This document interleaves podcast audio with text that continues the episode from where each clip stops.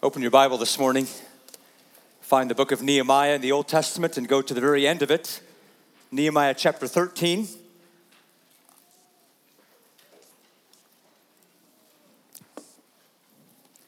We are going to continue our, uh, our wrapping up of this book, if that makes sense. Continue our wrapping up of Nehemiah. We are, I'm guessing, uh, probably about after today, two messages away from completing this book.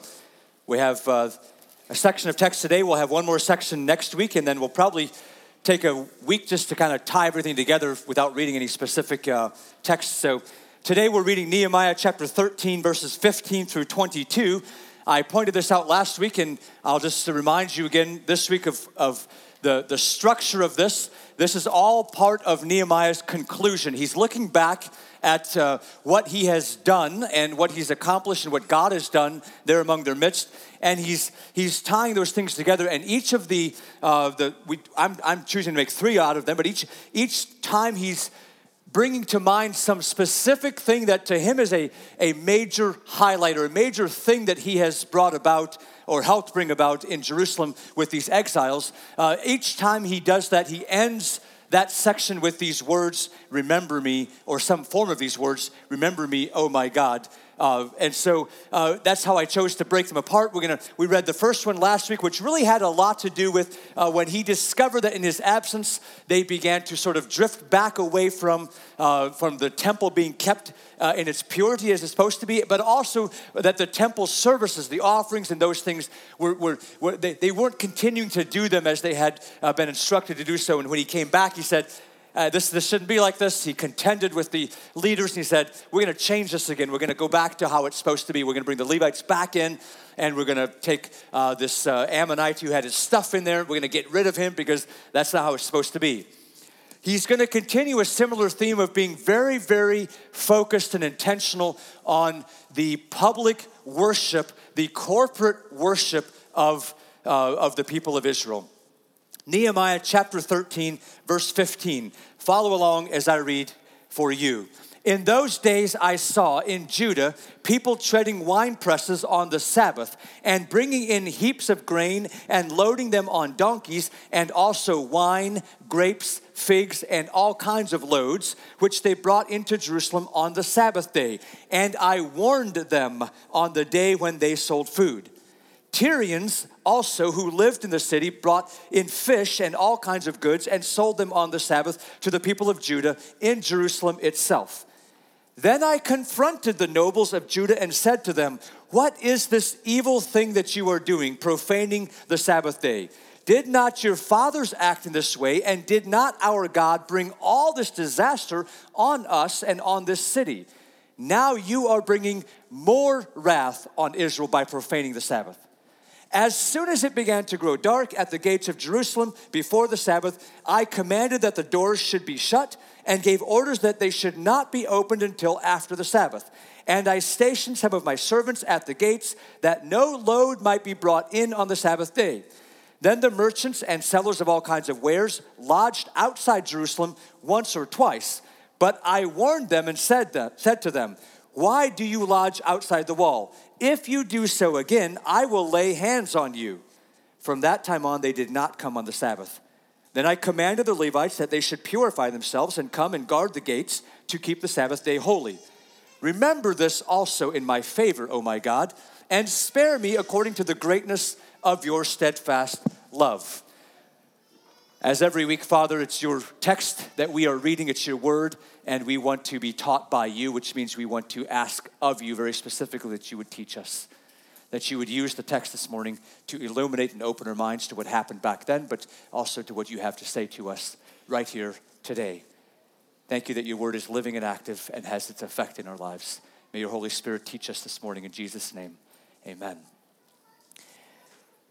While last week's text, the focus was on the temple and the work that was supposed to be happening in the temple and what was allowed in or not in the temple, this week his focus is, is broadened out a bit. And he says, and I think we should see them connected, by the way. While the temple service began to wane, began to uh, not be done like it should, then it began to affect the entirety of the group of the people following the Lord Jesus Christ or following God. And they were beginning to no longer honor the Sabbath day. So what he says, this very first, very first thing brings to our attention. He says, This is something else that I've discovered that in those days, like during that time that I was gone, in those days, that they began to uh, do some things on the Sabbath which they ought not to do. And he lists them out here. He says they were treading wine presses, they were bringing in heaps of grain, they were loading them, uh, they, were, they were doing all kinds of trade, they were selling things. And it wasn't just them, it was the foreigners that were coming in. And all of this was things that they were not supposed to be doing. I'll just establish that fact right up front this morning. If you would go back in your Bibles to the book of Exodus, we call it the Ten Commandments, but it's where God is giving, uh, giving his instructions as he's brought the people of Israel out of Egypt, out of slavery. He's establishing their identity as his people, and he's giving them instructions for what they should do as his people. And he says this in the midst of that. Uh, now, he's been giving some instructions already, but Exodus chapter 20, verse 8, he says this Remember the Sabbath day to keep it holy. Six days you shall labor and do all your work, but the seventh day is a Sabbath to the Lord your God, is a rest to the Lord your God. On it you shall not do any work, you or your son or your daughter, your male servant, your female servant, or your livestock, or the sojourner who is within your gates. For in six days the Lord made heaven and earth, the sea, and all that is in them, and rested on the seventh day. Therefore the Lord blessed the Sabbath day and made it holy. Remember the Sabbath day to keep it holy, is where he began that. Now, there probably is a great subject here that we unfortunately will not be able to cover in its entirety on a Sunday morning on what all is entailed in the Sabbath. I, I find I find in our lives as believers, New Testament believers, that sometimes uh, we really don't spend a whole lot of time thinking about what's, what the Sabbath is all about or what, what is meant by the Sabbath. We sort of casually, uh, we say, yeah, it's our Sunday, and we kind of know, most of us kind of know growing up from tradition that we shouldn't work on Sundays, so we don't, or we sort of pick and choose what we think is work and what we can or can't do. Um, and then we sometimes get in discussions about that. But by and large, we just don't think a whole lot about the Sabbath. For example, in the text I just read, it's not up here, so we'll see if you were paying attention or if you can pull it back out or look at your Bible if you still have it open. But in when God gives the command for the Sabbath, He actually gives His rationale, or He says the reason why He wants us to honor Sabbath, and He points to something uh, way that happened way before that. Does anybody know what it was? He points to creation. Now, in the midst of our discussions or thoughts about what the Sabbath is about or may not be about, or what we can do or can't do on a Sunday for us, because the Sabbath for them is a Saturday, I hope you understand that. But for us, we uh, treat it as the Lord's Day on Sunday, which we believe the New Testament Christians began to do. But God said that He created things in six days, the heavens and the earth and everything that's in them, and then He rested. Why did God rest? You ever ask yourself that? Why did God rest? Do you think he was tired? Do you think he was worn out? Do you think he was like, I just can't do this anymore, so I have to, I have to rest? He said everything was good. You know, that's a great phrase to bring, to bring out. He saw everything was good and he was enjoying it, I think was what Carol was saying. But that's a great phrase to bring out because I think we often sort of limit that phrase, just to, just to sort of speak about that for a little bit.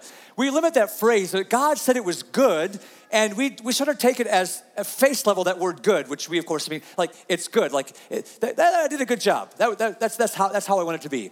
I think we should include in our definition of it was good is that God saw that he was completing it, he was finishing it which is why the last part of that says he saw it was very good. I got to the end of it, it's finished. Now, I'm gonna kind of put you on hold with some of this stuff because we're going to speak about it maybe more towards the end of the sermon again. But I want it to be in our heads because this is a big deal. We're going to see today just how big a deal it was. But this is a big deal. All throughout the Bible, all throughout the Old Testament, certainly, the, keeping the Sabbath is a big deal. And I'll just be blunt, I think many times uh, we today are not as concerned about it as what it, the theme that runs through Scripture. It's uh, for us. It's probably not very high on our list of things in terms of sort of basic, fundamental, like really important things we should know or be concerned about. And maybe I'll even today shift about what that discussion is about. I don't know. And I'm certainly open to more conversation about it because I don't claim to have a lock on it myself. But I want to establish at the beginning that it, God had very clearly said to them that they should honor the Sabbath. with some specific things about what they should or should not do. Also, I want to point out to you in reading Nehemiah and him looking back at his absence when he went back to the king and he came back and discovered that people were no longer uh, honoring the Sabbath like he thought they should. I also want to point out that we're not just looking back at the book of Exodus and seeing that God gave a mandate a long time before this day happened. I want to remind you that we just came through chapter 10 not too long ago of the book of Nehemiah. And if you remember chapter 10, there was this monumental moment where they read the Bible and they read that they weren't doing what they should have been doing and they fasted and they prayed and they, they decided we're going to make a covenant with God that we're going to change our behaviors. And if you would read back through chapter 10, you would see that at one point during that covenant, what they wrote out and signed their names to, they said this if the peoples of the land bring in their goods or any grain on the Sabbath day to sell, we will not buy from them on the Sabbath or on any holy day at all. Part of their covenant they had just made was that they were going to honor the Sabbath. You can imagine by the way, that's why he picked out the last one too, because they made part of that their covenant too. But you can imagine that when Nehemiah comes back from the king and discovers after a not very long time away that they've already fallen back and are already not holding up their end of the covenant, he's not really happy about that, is he? It's why it says that he warned them. It's a strong word. He, he contends with them. Uh, and then we read in verse 17 that he confronted them. He went to the nobles, by the way, each of these cases we're going to come to, we're going to see that same phrase. I confronted, I confronted the leaders and I said, This is not how it should be. Now, in this case, the question comes out What is this evil thing that you're doing? He called it evil. What is this evil thing that you're doing? You are profaning the Sabbath day. You are, you are bringing uh, dirt onto the day of cleanness, if I can use a, a, different phrase to try to capture what he's trying to say. You are profaning, you are bringing something unholy onto a holy day. And it's evil. You should not be doing this.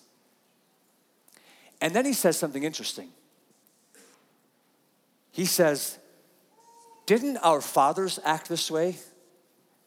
This is in verse uh, 18. And didn't God bring all this disaster on us? In other words, he's saying, Isn't this how our fathers acted? And isn't this why we're in the situation we're in? Because of your mistreatment of the Sabbath? And you might say that's a really strong statement. Like blaming the entirety of the exile on the Sabbath and their profaning the Sabbath day. And uh, certainly there's more things at play there. But I want to point out to you this morning that uh, that actually is mentioned very specifically throughout the prophets. That the reason for the exile is because they are not honoring the Sabbath. I'm telling you, I'll just say it again. I already said it once this morning, and you'll probably hear it a few more times from me. This is a big deal to God. So if it's not a big deal to us, then I think we're missing something. For example, if we were to read in the book of Isaiah, Isaiah, of course, wrote before the exile ever happened. And he writes these words, and I, I, I want to read these this morning because they're a wonderful parallel to uh, the book of Nehemiah.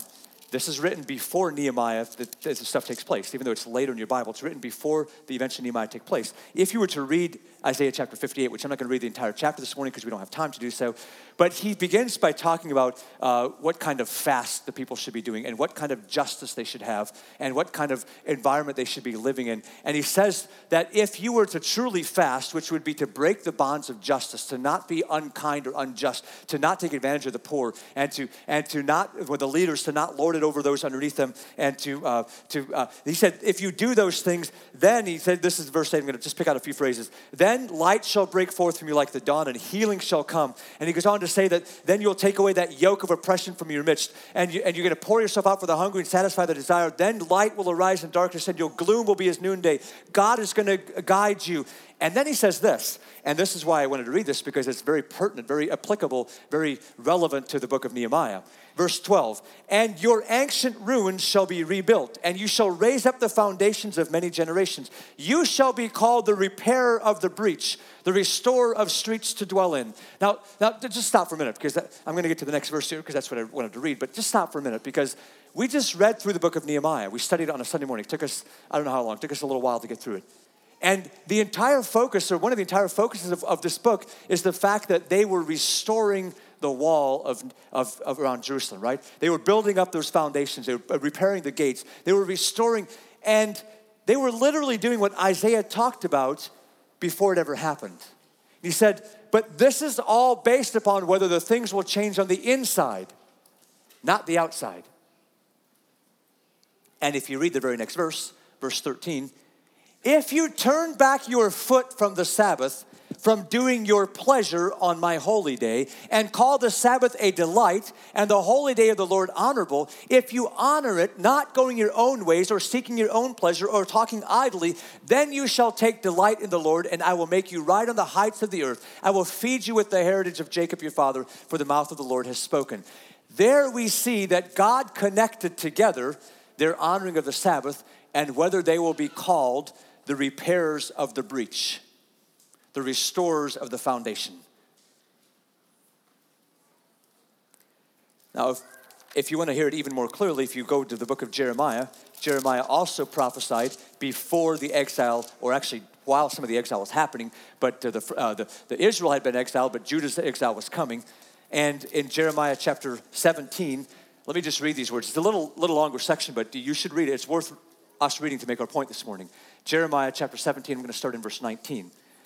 Thus said the Lord to me, Jeremiah speaking first person, God said to me, Go and stand in the people's gate by which the kings of Judah enter and by which they go out, and in all the gates of Jerusalem, and say. Now, I'm going to pause once again. Make sure you're paying attention and, and, and tracking. Let's, let's, let's, let's put in our mind's eye what's actually happening. God said to Jeremiah, I want you to go out to a gate. What gate are we talking about? Now, he specifically names the people's gate, but this is a gate where? Where's this gate at?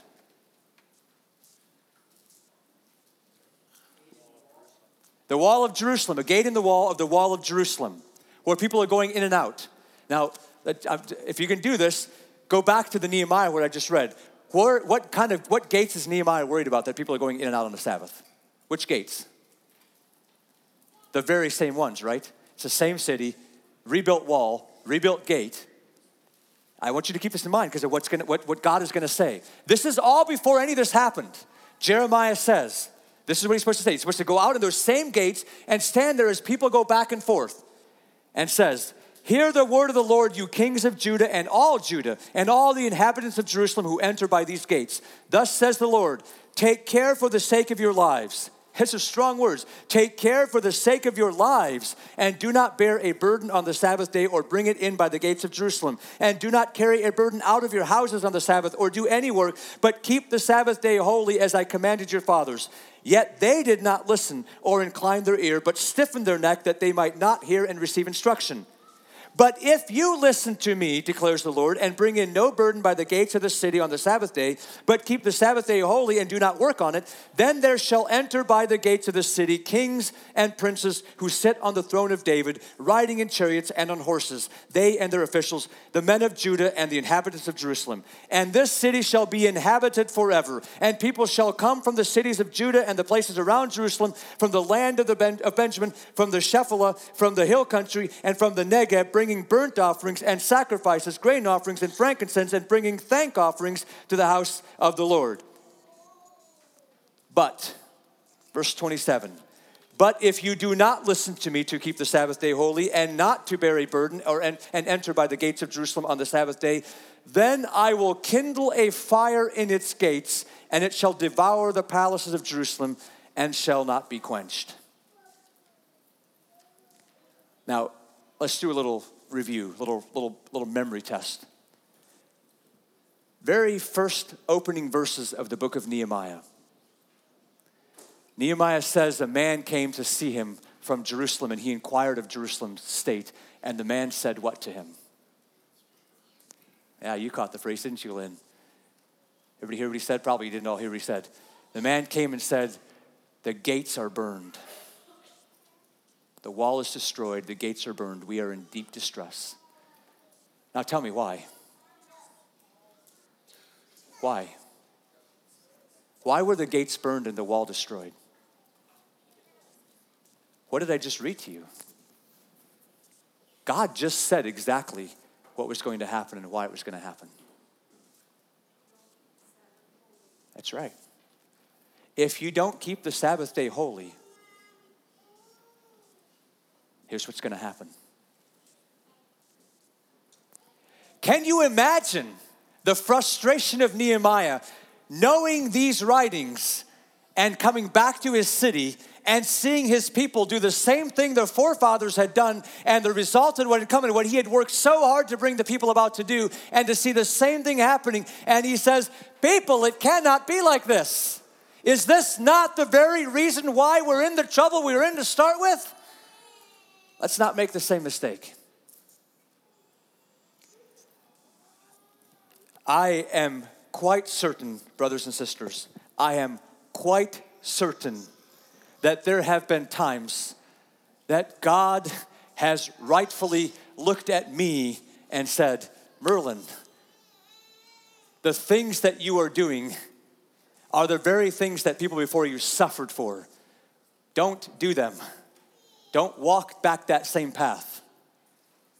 I'm quite certain it applies to you as well as it does to me. I'm quite certain that as churches, as this church, we have been guilty of that. I say that not to cast blame on us or to throw our hands up and say that's how it is. I say that to give us an awareness of the necessity to be so committed to reading God's word and being led by His Holy Spirit to continually allow ourselves in humility to consider the fact that we might ourselves slip back into ways which God had said you should not do and which people before us have suffered for because they did.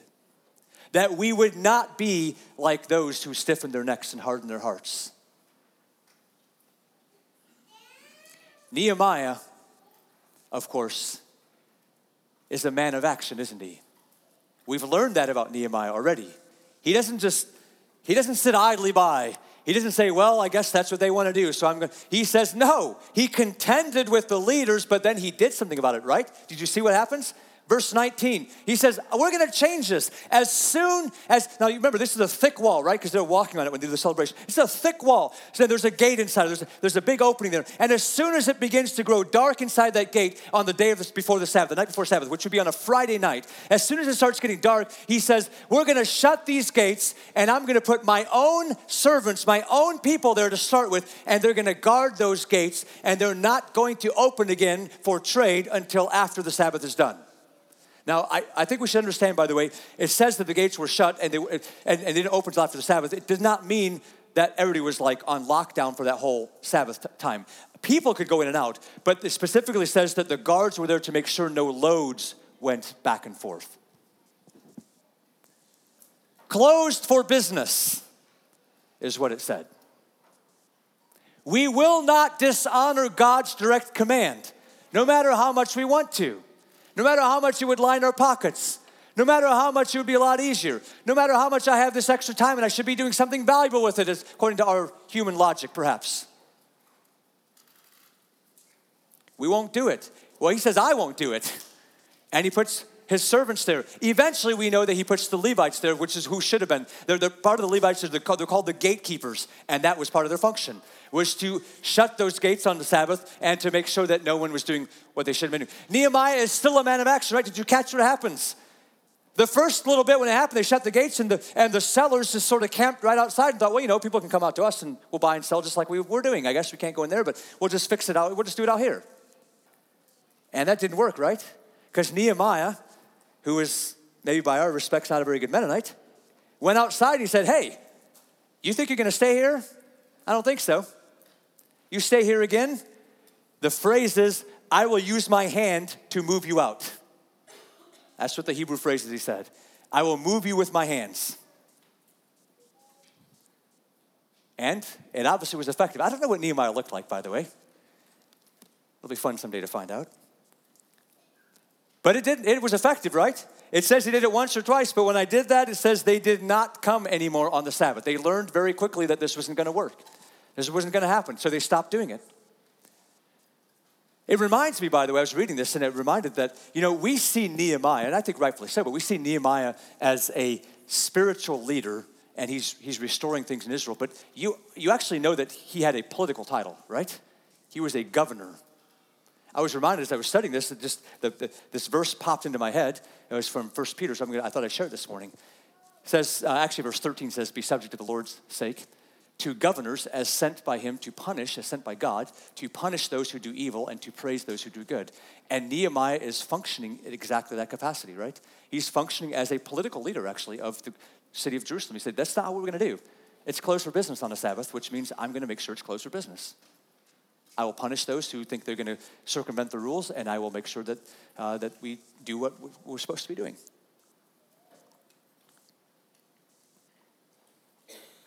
Then, because he's concerned with what's happening with the temple and with the people of God, we read in the first part of verse 22 that he commanded the Levites, as I, said, as I said before, that he should pur- they should purify themselves and come and guard those gates and keep the Sabbath day holy. I'm going to end with that phrase with this point because, I, again, the emphasis is on his overarching purpose is to keep the Sabbath holy.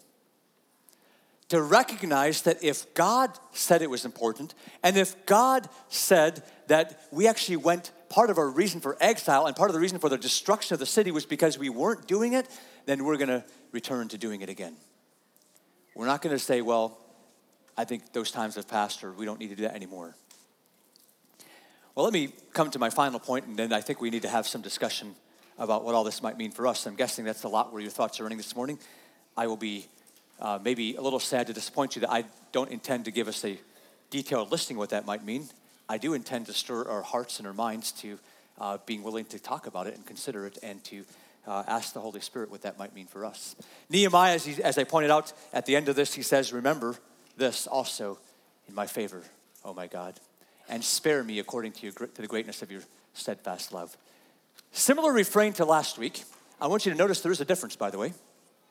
Last week, when Nehemiah says, Remember me, oh my God, he says so and he names specifically what he wants God to remember, right? If you go back and read in verse 14, Remember me concerning this and do not wipe out the good deeds that I have done for the house of my God and for his service. Very specific. For these things I did, God, remember me. Today, we see a bit of a progression. It's a more g- general, remember me, God, but it's also a statement that says, Remember me in my favor and spare me according to the greatness of your steadfast love. Throwing of himself in God's mercy recognizing that it is God who must be merciful to him. By the way, I love the phrase there. In the ESV, it says, spare me.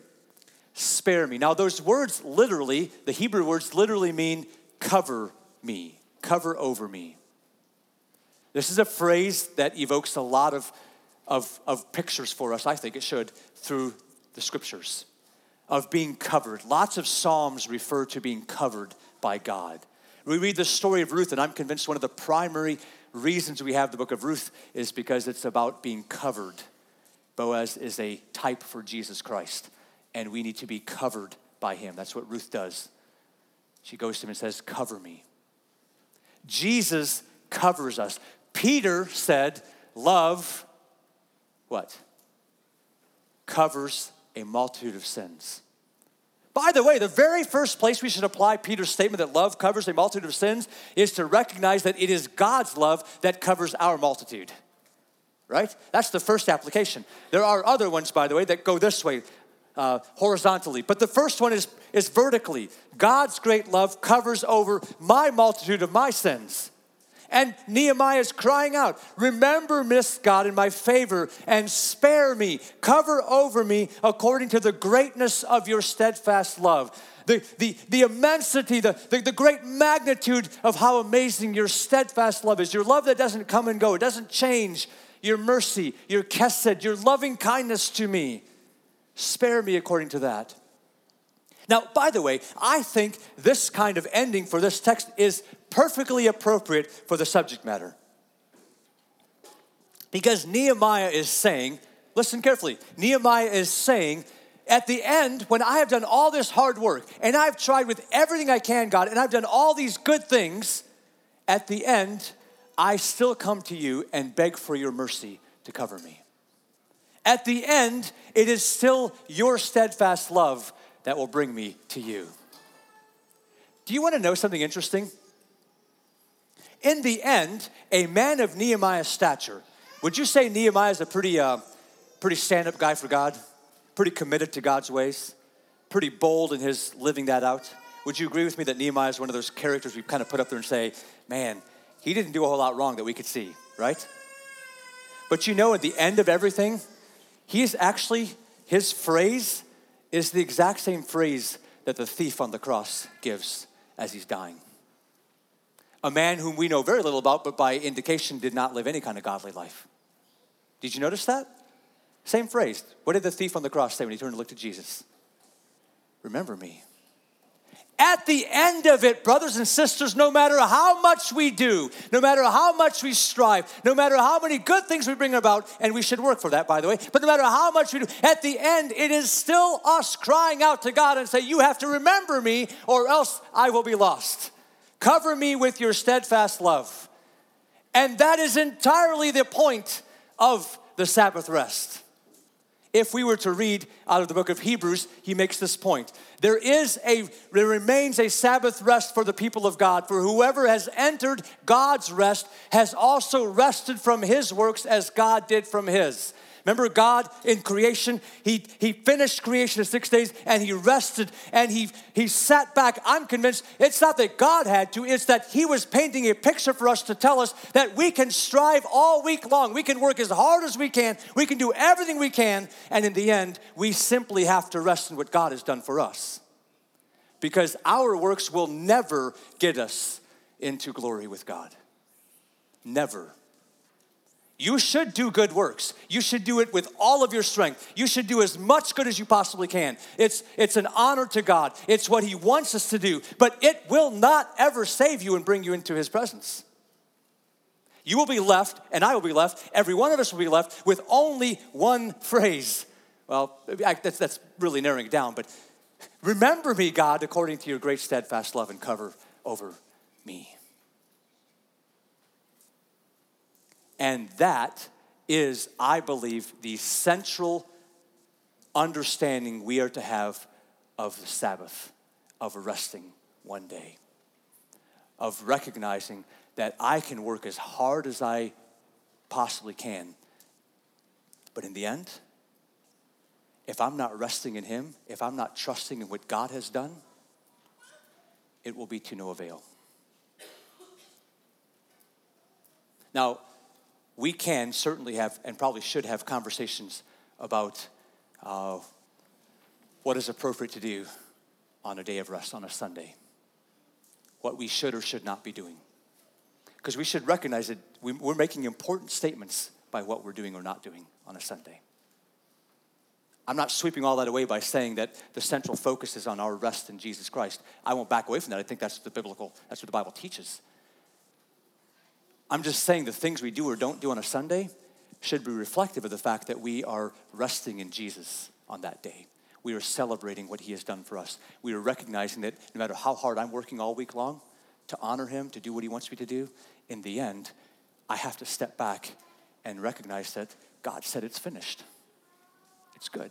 It's done. I can't add to it, I can't take away from it. We should have those conversations, right? Because there are certain things that we should or should not be doing. I actually think what better i mean I, what was the why was the what was the reason that god mandated against working on the sabbath? Even if they were resting in god does that mean you can't do some physical work? It's again because of the picture that you're painting. You're saying i'm trusting in god both with my livelihood like i'm not going to work but also spiritually. What's happening out here is a reflection of what's, what, what, I, what i'm believing in here did you notice, by the way, in those verses in Isaiah? Now, depending on how your translation reads it, may not have come out that way, but uh, in the ESV, it translates those words as, as doing our pleasure on the Sabbath, doing what, what, what we want to do. So let's not make a discussion about whether doing this is work or is not work. I can do this, because the heart behind it is far more than that.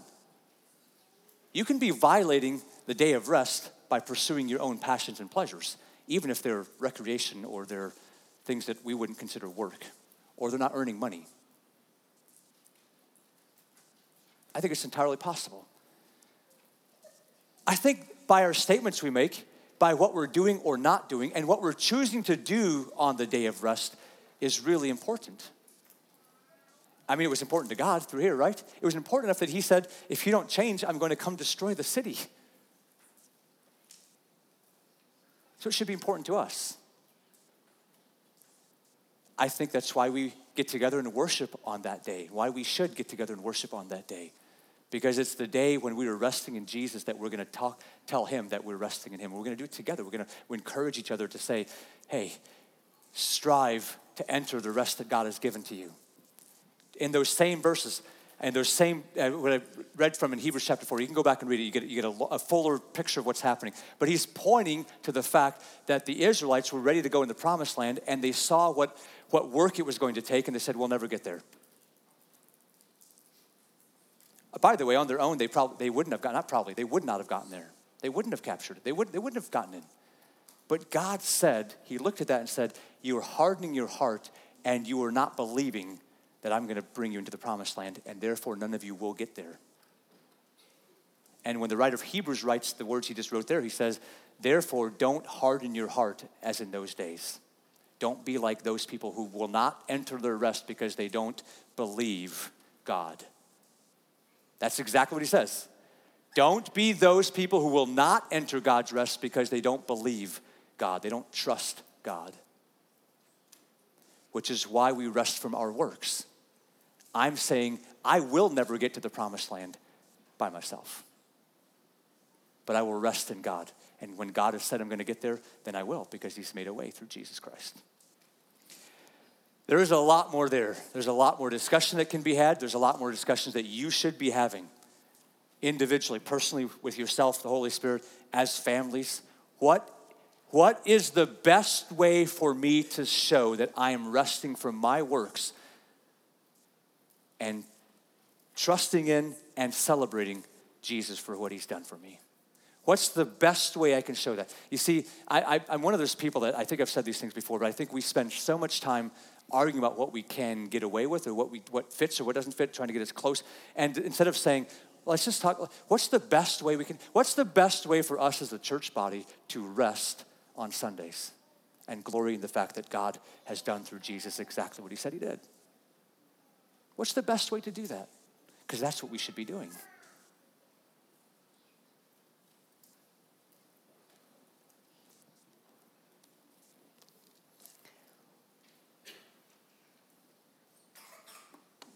Remember this, God.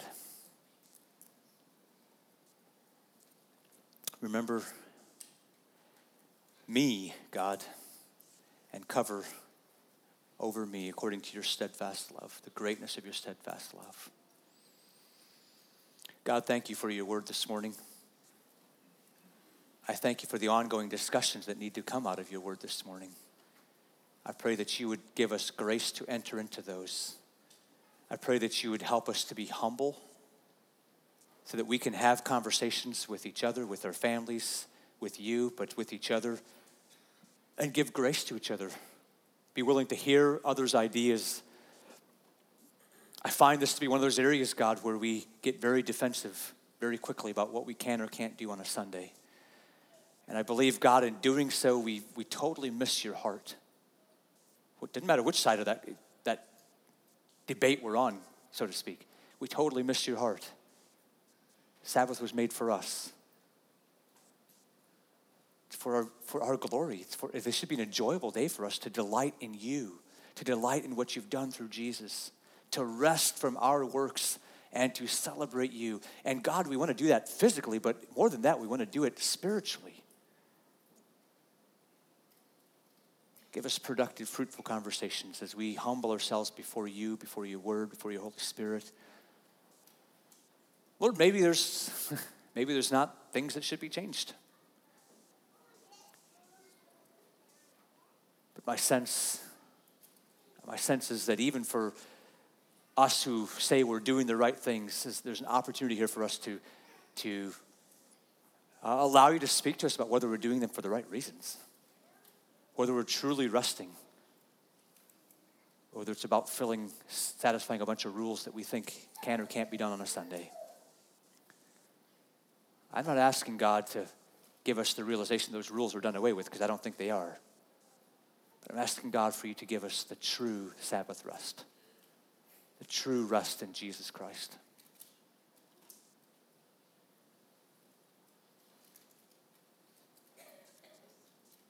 I thank you, Father. I give you glory and honor. I give you praise in Jesus' name. Amen.